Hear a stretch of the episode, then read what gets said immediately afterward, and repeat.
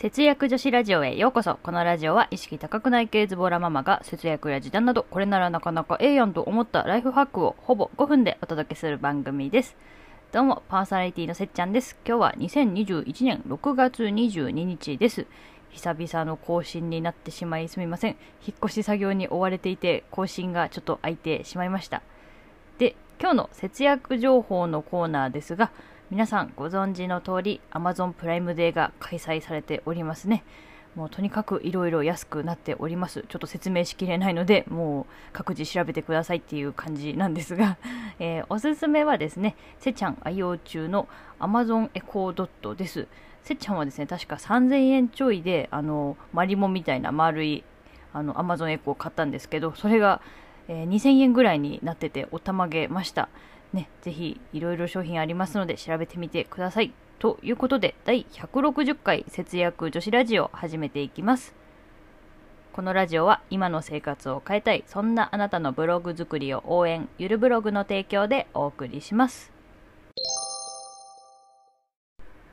はい。では、今日はですね、魚焼きグリルの良さを語るというテーマでお話ししていきたいと思います。今回ですね節約女子ラジオのスポンサーであるゆるちゃんから魚焼きグリルは油を切るのにも使えるらしいよと情報提供をしてもらったのでせっかくだから今日は魚焼きグリルについてちょっと語ってみようかなと思いこのテーマにしました。ねせっちゃんは魚焼きグリル愛好者です。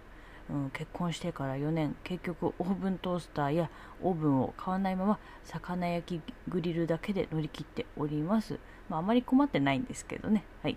で魚を焼くというイメージが強い魚焼きグリルなんですが実はですね家庭の調理器具の中で最も短時間で高温になるという特徴があります。で魚焼きグリルは点火から約1分で中の温度が300度以上の超高温になっちゃいます。トースターの温度は200度から250度程度なのでそれに比べるとだいぶ温度が高いっていうのがわかるかなと思います。でなんでこんなに短時間で高温にできちゃうかというと魚焼きグリルは中がコンパクトでしかも直火なので、えー、調理時間の短縮につながったり、まあ、あとミニオーブンとしても使えるそうです。でね、まあ、ご存知の方も多いかと思いますが、せっちゃんは以前、魚焼きグリルでちょっと厚めの食パンを焼いていたら炎上したことがありました。そりゃこれだけね、直火で超高温になれば炎上もしますよね。皆さんお気をつけください。で、ちなみにですね、魚焼きグリルで野菜のグリルを作るとビタミン C も普通に茹でるよりも残存していて結構栄養面からもいいそうです。ビタミン C はね水に溶けやすいっていうのが特徴なんですけどグリル調理では野菜を直火で焼くので短時間で水分を飛ばしたりアルミ箔でしっかり包んで蒸し焼きにするのでこう水の中へのビタミン C の、えー、溶出が抑えられて効率よく栄養成分を摂取できるそうです、うん、なんか難しいけど、うん、そうなかなかいいそうですよ。はい。であと知らなかったんですけど魚焼きグリルでオーブン代わりにお菓子やピザ作りもできちゃうそうです。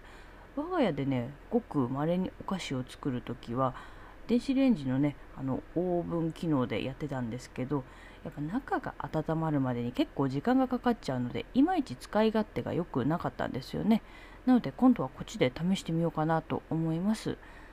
あの魚焼きグリルはね結構もともとついているご家庭も多いと思いますので皆さんもぜひ魚焼きグリル活用してみましょう。ねでそんでこんなレシピ良かったよとかぜひせっちゃんに教えてください。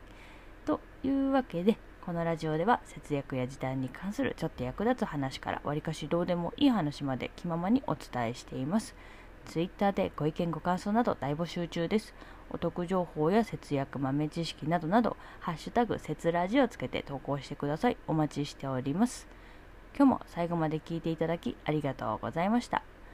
それではまた次回の放送でお会いしましょう。節約女子ラジオでした。またねバイバーイ。